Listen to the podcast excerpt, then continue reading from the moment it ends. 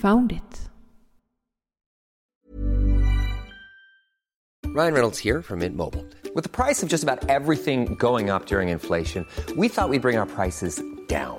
So to help us, we brought in a reverse auctioneer, which is apparently a thing. Mint Mobile unlimited premium wireless. Ready to get 30, 30, bit to get 30, bit to get 20, 20, 20, bit to get 20, 20, bit to get 15, 15, 15, 15 just 15 bucks a month. So, Give it a try at mintmobile.com slash switch. $45 upfront for three months plus taxes and fees. Promo rate for new customers for limited time. Unlimited more than 40 gigabytes per month. Slows. Full terms at mintmobile.com.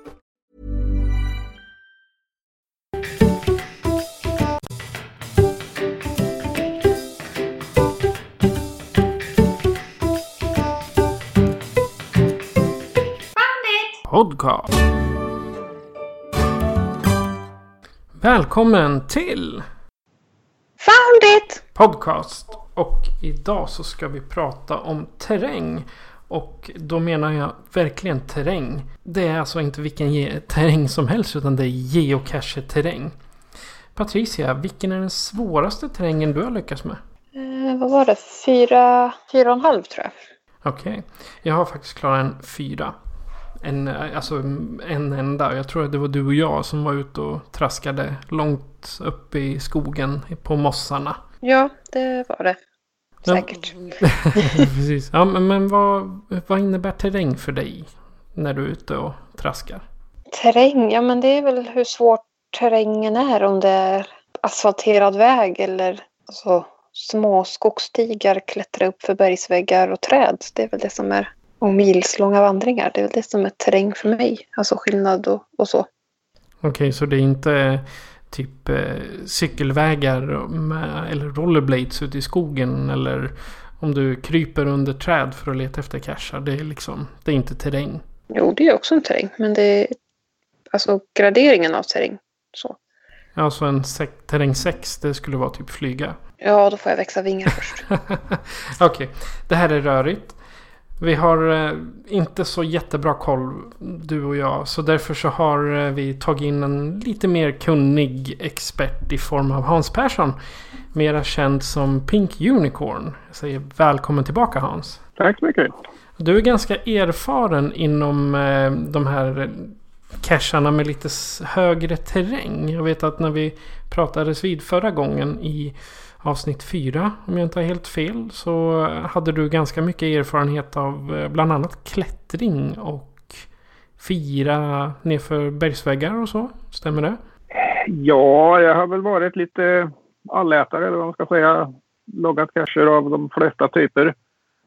Så att jag är inte någon av de allra värsta högterrängjagarna, men genom åren så har jag samlat på mig. Jag kollade just, jag har loggat 178 cacher med terräng 5 som är högsta graderingen. Då. Oh. Ehm, och då är det fördelat på cacher som kräver båt, cacher som ligger i grottor, cacher där man behöver klättra. Ehm, ja, cacher där man behöver vada. Jag vet inte, det kanske är något mer. Det finns enstaka som är cacher som bara är allmänt jobbiga. Typ tre mil, tre, ja, men tre mil in i fjällen utan någon som helst väg.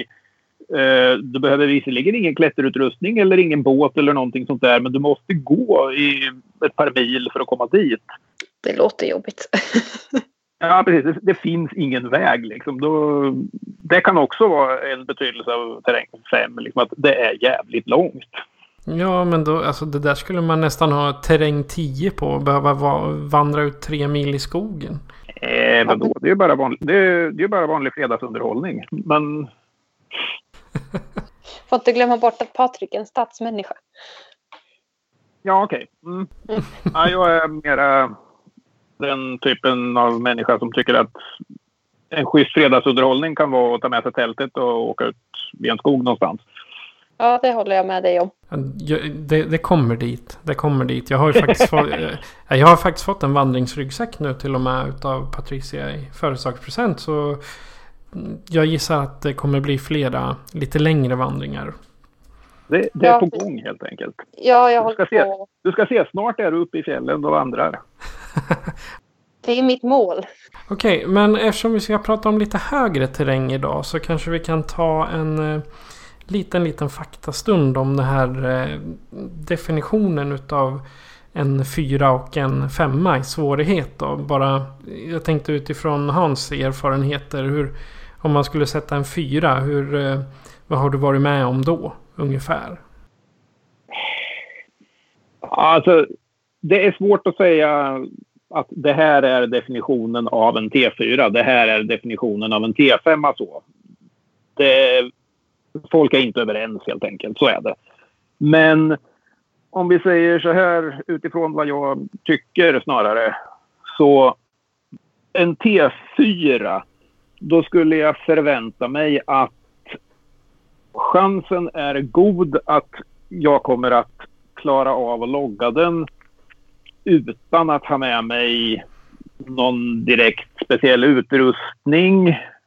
Eh, bara jag har lite oömma kläder sådär. Jag kanske får räkna med att klättra upp 5, 6, 8 meter i en gran någonstans. Eller jag får krypa lite under stenar för att logga någonting som ligger ett par meter in under ett flyttblock eller sådär. Men en inte alldeles för klumpig person kommer att klara av det bara man inte är rädd för att bli lite smutsig sådär. Då är det kört för mig. Om man däremot säger terräng 5, då är det ju liksom... Då är allt tillåtet. Då kan det vara... Du ska ut på den där kobben där borta. En kilometer ut i vattnet. Det finns ingenting annat. Det är inte läge att simma liksom, utan då är det båt som gäller. Eller den sitter jag ser den, liksom, den hänger där uppe i en gren. Eh, problemet är att grenen sitter 10 meter upp i en pall och det finns exakt ingen gren under den där som den hänger i. Utan då är det ju klätterutrustning som gäller.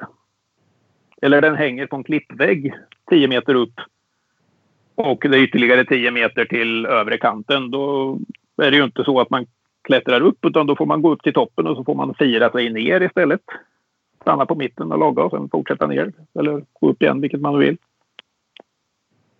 Och då plötsligen krävs det ju utrustning på ett helt annat sätt. Det är inget som man bara får för sig att ja, men det här kan jag prova. Man kan, men är man så dum att man gör det utan skyddsutrustning då, då är det ju lite kört. Ja, en bergvägg sådär. Lodrätt bergvägg ger sig ju de flesta inte på bara sådär. Klättra i träd klarar ju de flesta till en viss nivå i alla fall och fortfarande känner sig rimligt säkra. Okej, men eh, jag tänkte eftersom eh, vi, vi kan börja med eh, vi, som det här T5, då har vi tänkt land och hav. Så jag tänkte om vi ska börja med tema båt eller vatten idag. Ja, precis. Vi börjar med, vi börjar med att ta oss vatten över huvudet. Det blir Exakt. bra. Eller inte göra det snarare. Ja, precis. Så håller man sig torr på vatten. Ja, precis. Man börjar steg ett med att klä på sig en båt.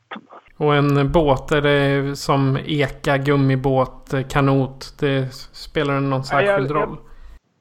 Vi, nej, eh, vi kan väl säga så här då att T5 som har med vatten att göra överhuvudtaget finns ju naturligtvis en massa olika typer också. Det finns en del som helt enkelt ligger på en ö som är så här irriterande nära men du, du, kan inte bada dit, men om du är liksom någorlunda schysst simmare så kan du simma ut. Liksom det är 50, kanske 100 meter i en insjö.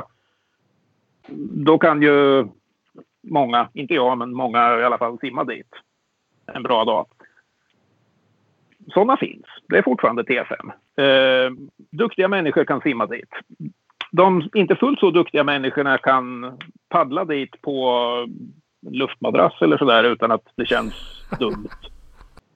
Det, det är fortfarande görbart. Så här, barnens eh, upplåtbara lekbåt logga eh, folk cacher i. Och det är inte alldeles ovanligt att cacherna ligger så pass nära land att man trots allt kan göra det med en sån sak.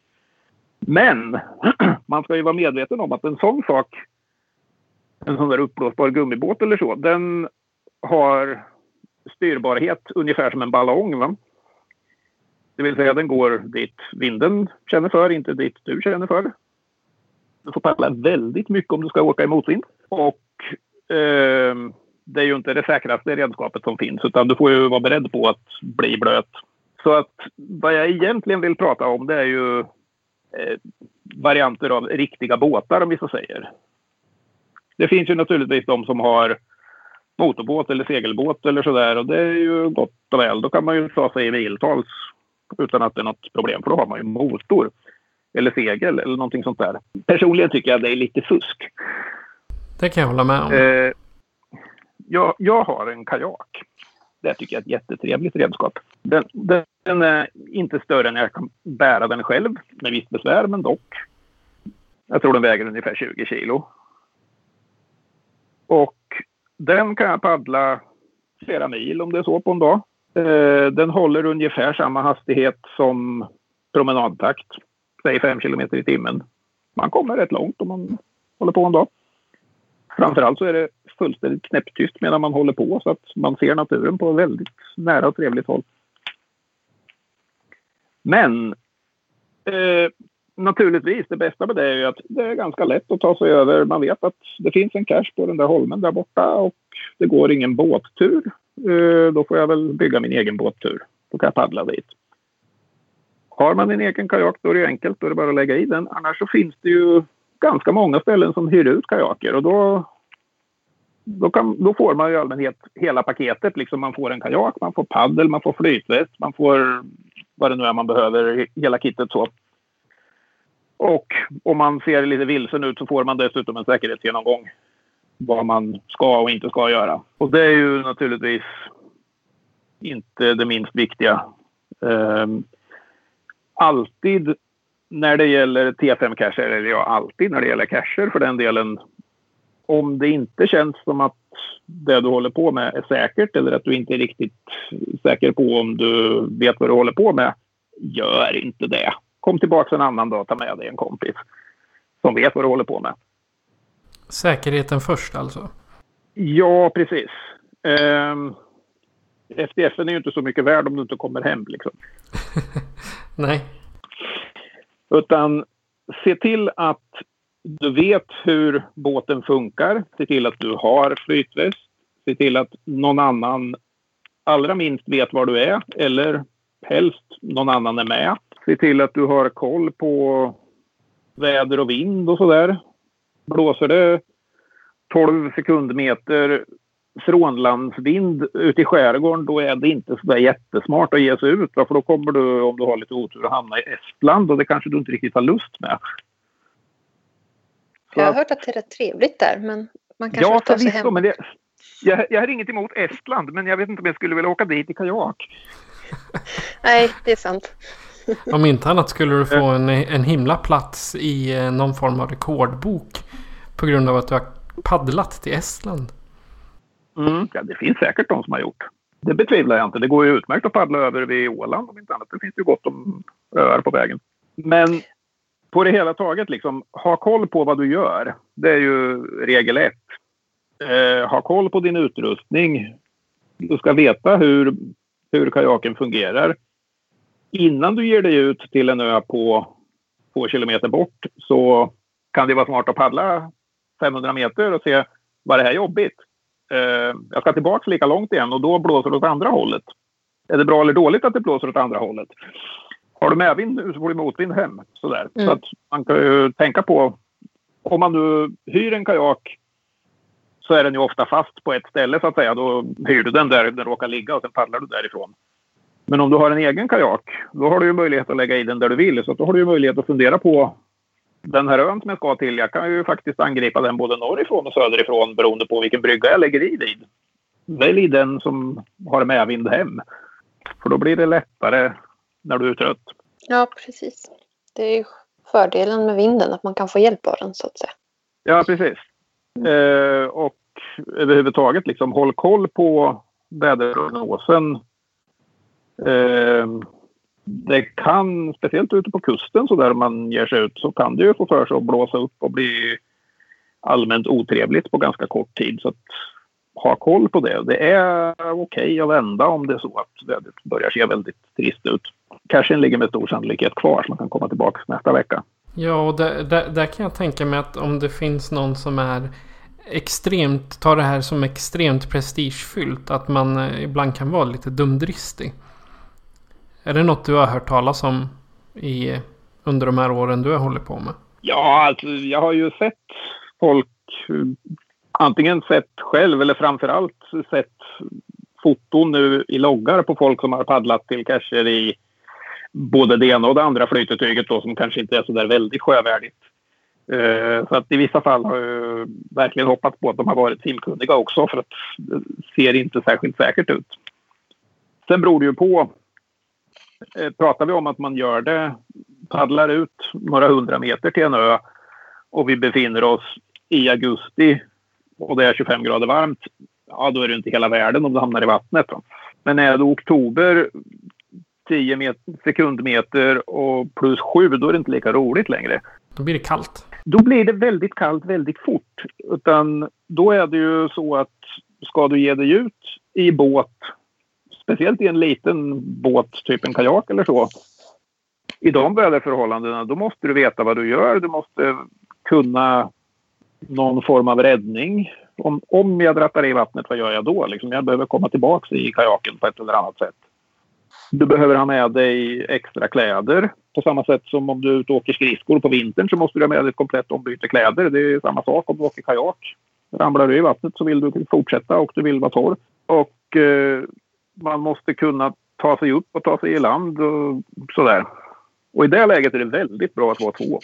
Ja, så man kan hjälpa varandra. Ja, precis. Att, om vi säger så här att om man ramlar i vattnet från en kajak så är det fullt möjligt att ta sig i den själv. Men det är svårt. Eh, jag har lyckats ett par gånger, men jag har misslyckats många, många fler gånger än så. Jag har aldrig drabbats av det skarpt så att säga, men jag har tränat, liksom, provat att ramla in med flit och så där och försökt komma i igen. Det är svårt. Om man däremot är två, då är det inte jättesvårt. Då kan den som fortfarande sitter i en kajak kan hjälpa den andra personen att få sin kajak på rätt köl och komma i den sådär utan att välta igen. Problemet är att en kajak ser ut som en cigarr ungefär. Och om du väl har ramlat i, ramlat i vattnet eh, och vill komma i kajaken, då kommer du från ena sidan. Och när du då försöker klättra i den, då har den en tendens att rulla runt och släppa ner dig i vattnet igen. Så det är väldigt, väldigt praktiskt att ha någon som håller i då när man försöker klättra i.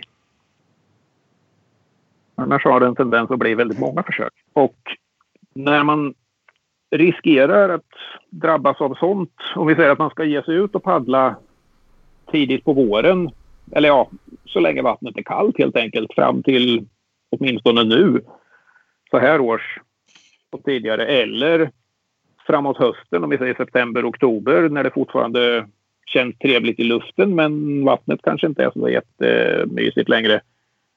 Då kan det vara smart att paddla med en våtdräkt på sig.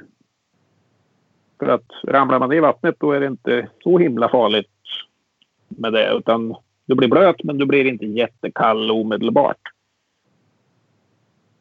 För det är ju det som är det, är det, som är det farliga. Liksom. Ramlar man i vattnet och blir kall och blöt då klarar man sig inte så himla många minuter. Och det vill vi ju undvika. Så att se till att hålla dig helst i båten. Om du ramlar ur båten, håll dig varm så gott det går. Det vill säga ha kläder för ändamålet. Vad är din bästa erfarenhet och svåraste båtcash som du har gjort?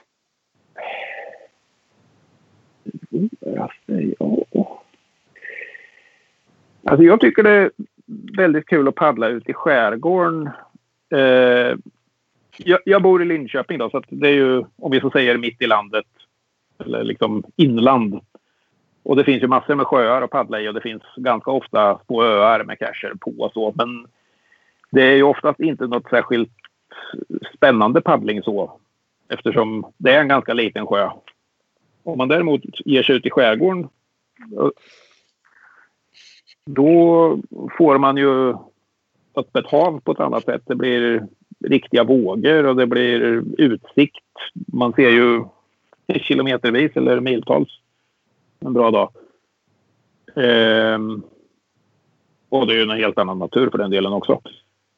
Och det, det är väldigt trevligt. Men man ska vara medveten om att det kräver lite mera säkerhetstänk och kompetens innan man ger sig ut långt ut i skärgården. Eh, så är det. Men en av de bästa cash-turer vi har gjort tycker jag med båt eller med kajak så. var det, min fru och jag ville i kajakerna i Gryt kanske. Ja, någonstans på kusten i alla fall. På kvällen, jag tror klockan var halv åtta eller någonting sånt där. Och så paddlade vi rakt ut i fullmåne. Såg en havsörn på kort avstånd. Satt på en gren och tittade på oss.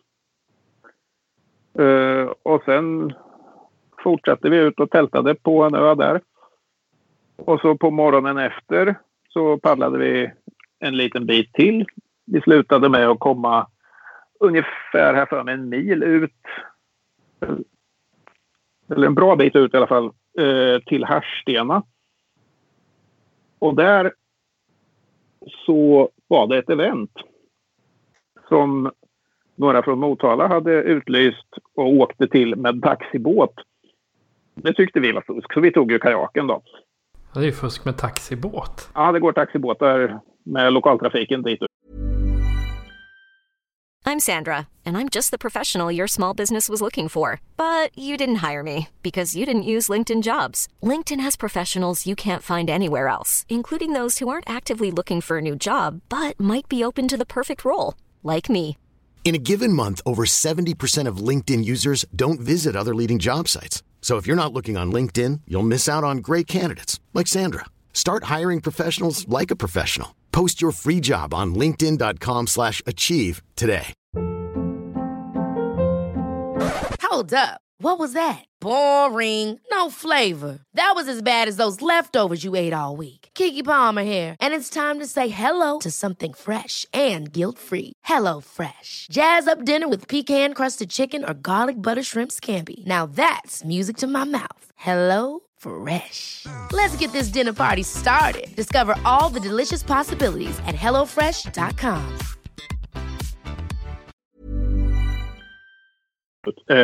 men vi såg ju till då att paddla dit ut istället och så sa vi inget. Vi gjorde ingen of Hand eller så utan vi bara dök upp där plötsligt och hade ju inte varit på båten så de undrade hur sjuttsingen kom ni hit?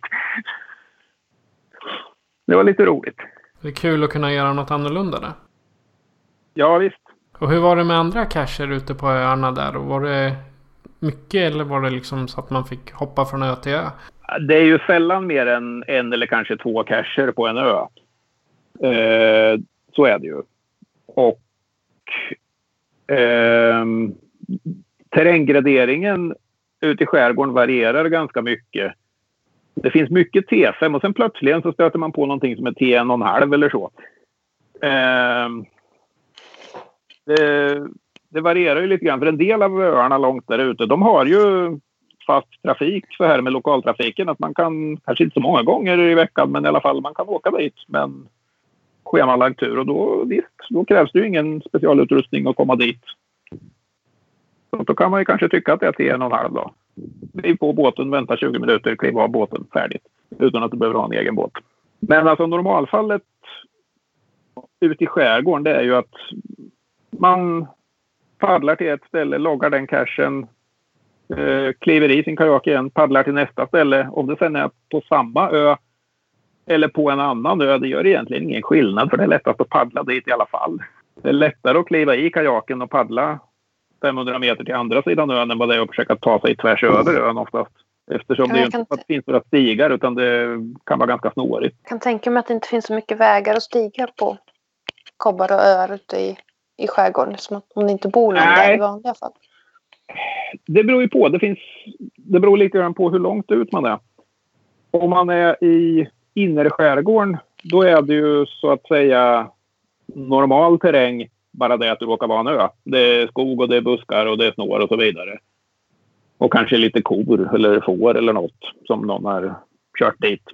Och det, är väldigt, det är väldigt praktiskt att ställa sina kor på en ö för de kommer inte att komma därifrån. Och då har man sällskap också. Ja, precis. Eh, om, däremot om man ger sig lite längre ut i havsbandet då kommer du att stöta på öar och skär som i praktiken bara är en sten. Du ser liksom en stenrygg som kommer upp ur vattnet och så blir den en meter hög, två meter hög, tre meter hög och så sluttar den ner igen på andra sidan. Och så är det färdigt med det och så ligger det en sten ovanpå. Kanske kommer att ligga under den stenen, det kan vara rätt säker på. det finns liksom inget annat sätt att få den att ligga kvar där. Va? För att längre ut i skärgården så ju, ju längre ut man kommer desto mindre växer det på öarna och desto mindre öar är det. Både färre och mindre. Det blir ju det blir en helt annan typ av terräng där ute. Men om man ger sig ut på längre turer, om vi säger att man ger sig ut och paddlar och tänker logga ett helt antal cacher, utan inte bara ut till den närmsta ön några hundra meter bort och tillbaka igen, utan man gör en större utflykt. Då skulle jag säga att det är också viktigt att fundera på Tänk på, som jag sa, då, vilken ordning man tar sina cacher utifrån hur det blåser, men också sådana saker som att i, ute på vattnet så är det visserligen då väldigt enkelt att göra det som man kan göra i skogen också. Liksom ställ in GPSen, ta ut pilen och så följ pilen för att det är ingenting i vägen. Du kan paddla rakt fram. Det är naturligtvis enkelt i teorin. Men eh, om man gör på det sättet så hamnar man ju också precis mitt ute i ingenstans rätt länge. Eh, och det kan ju vara så att det kan vara en farled där till exempel. Om man sitter i en kajak och möter Finlandsfärjan då är man inte så himla kaxig. Eh, så att det kan vara smart att tänka sig för lite grann. Paddla längs med eh, kanske inte strandkanten, men liksom följ öar och kobbar. Kanske åk lite i zigzag sådär så att du är åtminstone någorlunda inom synhåll från land istället för att paddla tvärs över. För att det blåser rätt mycket där ute och det är mycket trevligare att vara i lä bland öarna. För den erfarenheten har ju min pappa, han ju, jobbar ju som sjölots och han har ju haft erfarenheten med båtar som bara rakt i farleden tänkte korsa från en ö till en annan och det är ju rena livsfaran. För de där stora lastfartygen eller Finlandsfärjan, de, de kan inte, de vänder ju inte bromsa på, på en hundra meter. Det, det, det sker bara inte. Nej. Så att eh, med, om man är ute med kajak, det lönar sig att paddla en kilometer extra i lä och liksom lugnt och fint vatten gentemot att paddla tvärs över absolut kortaste vägen mitt ute i blåsten. Det lönar sig att ta omvägen. Det är både trevligare och mindre jobbigt. Så att tänka efter i vil, inte bara i vilken ordning man ska göra sina cacher utan också i vil, vilken väg ska man åka dit. Ta inte bara kortaste vägen utan tänk lite på var, var kommer vinden just idag och hur får jag lä? Va? Och eh, vad det gäller vilken cache ska jag logga först? Det beror ju på hur, hur säker är du på att du orkar hela vägen? Är det smart att arbeta sig utåt eller är det smart att arbeta sig inåt? Man kanske ska paddla bort till den yttersta först och jobba sig hemåt istället. Eller paddla ut så länge det känns lätt det får man ju känna efter. Det kanske finns en slinga man kan följa. Det går inte att säga vad som är rätt så, men... Utan det är mer utifrån vad händer med vind och var finns det öar och sådär som får bestämma vad som är rätt rutt en viss dag. Men reg regel ett alldeles oavsett är ju se till att du vet vad du gör och att du har med dig helst minst en annan person. Och om inte annat att någon annan person vet var du är och vart du ska. Så att om du inte kommer hem så kan man åtminstone leta på rätt ställe. Säkerheten först alltså? Ja, alltid. Och även att du har med dig rätt prylar. Liksom, flytväst är ju självklarhet, hoppas jag. Oavsett båtstorlek. Men även liksom, kanske lite första förband. Man kan försöka kliva i land och dratta ur kajaken och man kanske inte blir mer än blöt och irriterad men man kan slå huvudet i en sten också. Ouch. Det har en tendens att vara väldigt mycket sten där man kliver i land. Ja, även om man, eh, om man nu ska in som du sa, krypa in, krypa in under ett flytblock eller något liknande. Då kan man slå huvudet i sten. Ja, ja. Oh, ja. Det finns alla möjligheter att göra fel, det vet vi. Har du själv varit med om någon olycka eller som har krävt att du har behövt söka hjälp eller vård efter? Eh, Nej, det tror jag inte. Vad jag kan påminna mig i alla fall. Eh, skrubbsår och skrapsår och fästingar och sådär men inget som jag inte känner mig kompetent att ta hand om själv om vi så säger. Det tycker jag inte. Jag har hittills, får jag säga, eh, vi har haft kajaker i, vad kan det vara, fem, sex år vid det här laget. Jag har hittills aldrig ramlat ur den utan att det har varit meningen om vi får säga att jag ska träna på att ramla ur och räddning och sådär. Och än så länge de enda gångerna det har känts som att nu var det vingligt, nu var det nära eller sådär. Då är det i allmänhet när man försöker kliva i eller kliva ur.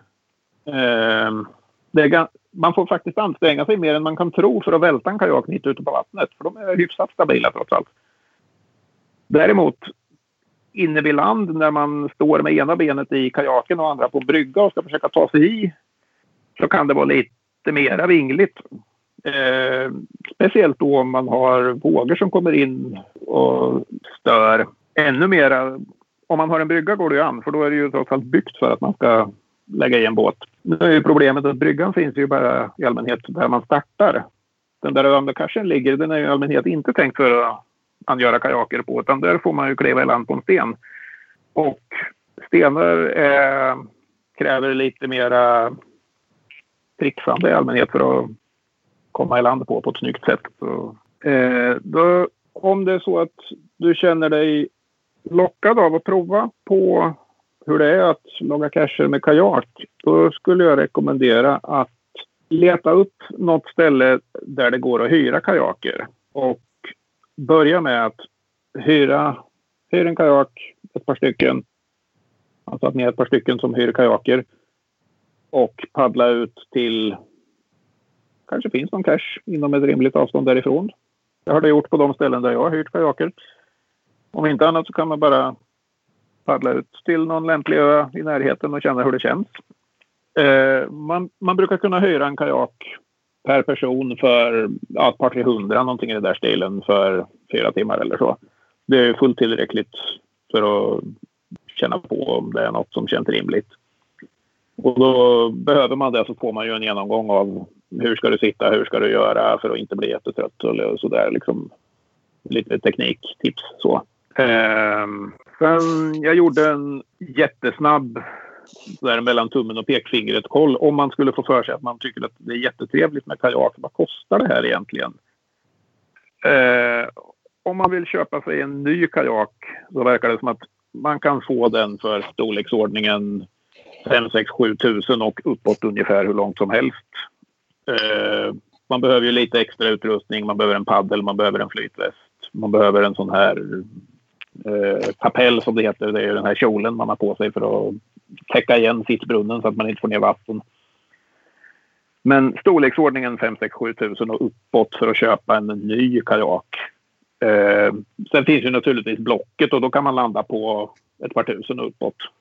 Det är väl ungefär den nivån det handlar om om man känner Även om det är mycket pengar så är det ändå inte så farligt för en kajak. Ja, det, det, det, det handlar ju inte om att köpa en segelbåt liksom. Det är inte sexsiffriga belopp vi pratar om utan det är ju rimligt. Sen om du ska köpa dig en kajak då måste du naturligtvis ha ett sätt att flytta den på också. De flesta bor ju inte vid en sjö. Så att då behöver du en eller annan möjlighet att forsla den och har du en bil så funkar det att lägga en kajak på takräcket. Eh, vi har takbågar på våran bil och sen så har vi som små vad ska vi säga, skumgummikuddar. De är kan det vara 15 gånger 30 centimeter som man spänner fast på takräcket och sen lägger man kajaken på dem och så spänner man fast kajaken med remmar och, Eh, I och med att de är skumgummi då så trycks de ihop lite grann och håller emot när man drar remmen. Så att de sitter, kajaken sitter stenhårt där. Funkar jättebra. De kostade 50 spänn eller då på Biltema. Det kostade ingenting just den grejen. Så tar man bara en bil med takbågar så är det lugnt. Det är väl ungefär det som jag hade tänkt att säga. Så sen har ni några frågor så svarar jag gärna på det så gott jag kan här. Om man ska säga era kajaker. Hur, um, hur pass avancerade är de? Ja, Det är en lite svår fråga att svara på. Det, vi har, till att börja med har vi två ganska olika kajaker. Jag har en glasfiberkajak och min fru har en plastkajak. Eh, de beter sig inte så himla olika. Fördelen med en plastkajak är att man kan misshandla den lite som man vill om man kör på en sten. För inte hela världen, för den håller. Den blir inte repig eller sådär. Glasfiberkajaken har en tendens att bli repig men den känns som att den kanske glider en liten aning lättare i vattnet å andra sidan. Men då får man akta sig lite mer när det är sten i närheten. Men alltså vi har vad man skulle säga allround-kajaker. Vi har använt dem för paddelturer med packning och tält och mat och hela kittet liksom har varit ute i tre, fyra, fem dagar någonting sånt där tror jag som mest. Och det, det får plats, det är inte ett problem. Det finns ju packutrymmen i kajaker. Det finns som eh, ett, ett stort hål på, ovanpå på framänden och ett stort hål ovanpå på bakänden så man kan lägga ner en massa packning. Och så sätter man på ett gummilock och så är det tätt där. Det enda man behöver tänka på är att man får ner väldigt mycket saker men man måste ha all sin packning i ganska små, små paket eftersom hålet är ganska litet. Så att man kan inte, liksom inte packa en full ryggsäck och sen trycka ner den för den kommer inte gå igenom hålet. Däremot kan man stoppa ner alla prylarna separat. Ja, så man packar i typ sådana här eh, wetbags som, som Ja, skyddar precis. mot vatten. Exakt. Så. Så om vi säger, om du tänker dig att du tar en vanlig plastpåse från ICA och fyller den med kläder och så knyter igen den. Ungefär så stora prylar får du genom hålet, men inte mer. Så att det går att få ner ett tält eller ett liggunderlag eller sådär, men inte mer i taget. Men kajaken är ju lång så det går i väldigt många grejer. Man bara skjutsar iväg dem framåt så försvinner de bort där liksom. Att när man är ute med kajak ett längre tag och har packning med sig så är det ju ett av tricken som av- avslöjar om man är ute första gången eller tionde gången det är, har du en aning om var din packning är? Här, ja, jag har stormköket. Ehm, men var? Helst vill man ju slippa packa upp all sin packning varje gång man stannar och ska ha något. Utan man vill stanna, lyfta på rätt lock, plocka upp köket, koka sitt kaffe och sen åka igen. Om man inte har en aning om var man packade ner var så kan det ta ett tag. Då får man packa ur hela kajaken innan man hittar rätt pryl. Ja, då får man göra någon form av system eller så då. Ja, det tar liksom ett par, ett par stopp en dag eller så innan man har lärt sig var en la i allting. Här då. Speciellt om man är tre, fyra personer som är ute samtidigt. Så här, vem har köket? Vem har gasen? Vem har vattnet? Här. Vem har kastet? Alltså ryggsäcken, att man packar den på samma sätt varje gång. Det är inte riktigt så det funkar på en kajak, eller hur? Jo, det är det ju egentligen naturligtvis. Men man tänker inte på det första gången man är ute förrän det är för sent. Liksom. Mm. Då är man bara nöjd när man har fått ner allt. Men om man är ute och ska logga två cacher och sen vara färdig med det, då är ju inte det här ett problem för att då har du ju ingen packning med, med dig förutom ett fika möjligen. Utan det är ju om man är ute en längre tur och vill kampa och sådär. Sen eh, det här eh, med att vada och... Liksom, för ibland så kanske man inte behöver båten för att hitta en cache. Jag menar, håller ni på med vadning och liksom ute i träskmarker eller på att säga. Men i sådana... Ja, den typen av cacher där du behöver ha badarbyxor och sånt. Ja, alltså jag äger ett par badarbyxor, det gör jag ju, men eh, jag har ju inte använt dem jättemånga gånger. Men eh, några gånger har det ju blivit. Däremot, jag vet inte om jag har varit ute i några träsk med dem. Det är nog snarare att eh, det har varit det här ja, dräneringsrör eller vad man ska kalla det. När en bäck går under en väg så är det ju så här jätterör. Eh, och så hänger cashen mitt i det där, mitt under vägen någonstans då, typiskt. Så att oavsett vilket håll man kommer ifrån så blir man tvungen att kliva in 10 meter med vatten upp till midjan. Och då är det väldigt trevligt med vadarbyxor, det är det ju. Så jag tänkte också inne i stan och så. Som i Norrköping exemp- exempelvis vet jag att det finns en eller två som hänger under broar. Hur genomför man Ja. något sånt eh, lite diskret? Nu har inte jag loggat dem, så jag vet inte hur det ser ut precis just där. Men jag menar, om de hänger så pass lågt så att du når dem från en kajak, då är det inget problem. Paddla in under bron, gör vad du ska, paddla ut på andra sidan. Inget problem, liksom. det är ingen som kommer att titta på det. Problemet eh, ibland när man sitter i en kajak är att man sitter ju på botten på kajaken och det är ju i praktiken under vattenytan med baken. Va? Så att din räckvidd är ju rätt begränsad. Det är ju inte så att man ställer sig upp i en kajak obehindrat sådär. Utan når du inte från, sittande från baken och arm rakt uppåt sträck, då kan du inte logga. Då kan det bli den här, såg den men hade ingen penna. Ja, precis. Jag menar, pratar vi om en burk som sitter under en bro i en stad, då skulle jag tänka mig att de flesta broar är nog höga nog att få under en motorbåt och då når du inte från en kajak. Nej, jag kan tänka mig att det är något sånt. Så att, eh, det är ju lite av ett problem naturligtvis. Då får man väl lösa det genom att klänga längs utsidan av bron en mörk natt eller så. Kommer polisen och undrar vad man håller på med. Ja, det är ju risken naturligtvis. Därav det där med mörk natt. Precis. Vi, vi har väl alla varit på mystiska ställen någon gång ibland. Så man kanske inte hade varit utan geocaching. Det kan jag hålla med om. Eller vad säger du Patricia? Ja, det håller vi med om. Ja. Det var båtcachar eller kanske vatten, vattencachar i överlag. Har vi, ta, har vi behandlat allting då? Eller mycket av det i alla fall. Ja, vad gäller vatten så finns ju naturligtvis extremfallet då att det finns enstaka cacher som du måste dyka till. Men det är jag inte kompetent att hantera heller. Så att där kan jag liksom inte säga något utan då bara konstaterar att står det att jag behöver dykutrustning då tar jag en annan cache. Okej. Okay. Då, då, är det ju en helt annan nivå på utrustning som behövs. Okej, okay, det finns enstaka cacher som kräver dykutrustning på nivån har du cyklop och snorkel och kan simma ordentligt så kan du hålla andan, simma två meter ner, hämta burken och sen logga uppe. Det är ju kanske inte så svårt. Men det finns ju cacher som faktiskt kräver drygt 10 meter ner till det här vraket, gå in i kajutan, leta upp burken och sådär. Och då behöver du ju faktisk dykutrustning med tu tuber och hela kittet och då är det långt utanför min kompetensnivå. Och kanske för min del långt över min budget. Ja, det också. Om eh, du som lyssnare har eh, mer erfarenhet av kanske dykcacher eller vill berätta något mer om båtar eller bara vill säga hej så kan du göra så här för att kontakta oss. Foundit Podcast presenteras av Patrik Norén och Patricia Lehmann. Patrik är producent. Besök oss på www.founditpodcast.se för att hitta var du kan lyssna på oss, hur du kan stödja oss och hur du kan kontakta oss. Tack för att du lyssnar. Och eh, Patricia. Mm. Det här avsnittet fick inte vi så mycket sagt. Nej, spara lite på rösterna i det här avsnittet. Ja, och detsamma gäller, eh, hoppas jag, i nästa avsnitt. För eh, vad vill du prata om då Hans? Då tänkte jag att jag skulle prata om hur vi rör oss i den tredje dimensionen, det vill säga uppåt och kanske undantagsvis neråt. När cachen hänger en bit upp eller möjligen en bit ner.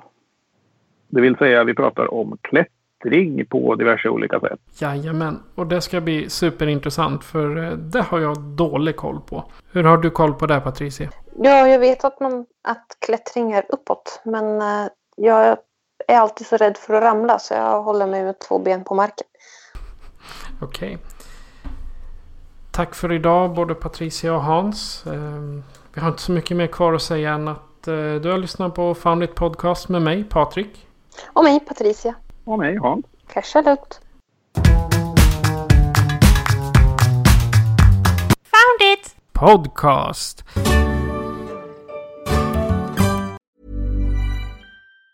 Planning for your next trip? Elevate your travel style with Quince. Quince has all the jet setting essentials you'll want for your next getaway, like European linen, premium luggage options, buttery soft Italian leather bags, and so much more. And it's all priced at 50 to 80% less than similar brands. Plus, Quince only works with factories that use safe and ethical manufacturing practices. Pack your bags with high-quality essentials you'll be wearing for vacations to come with Quince. Go to quince.com slash trip for free shipping and 365-day returns.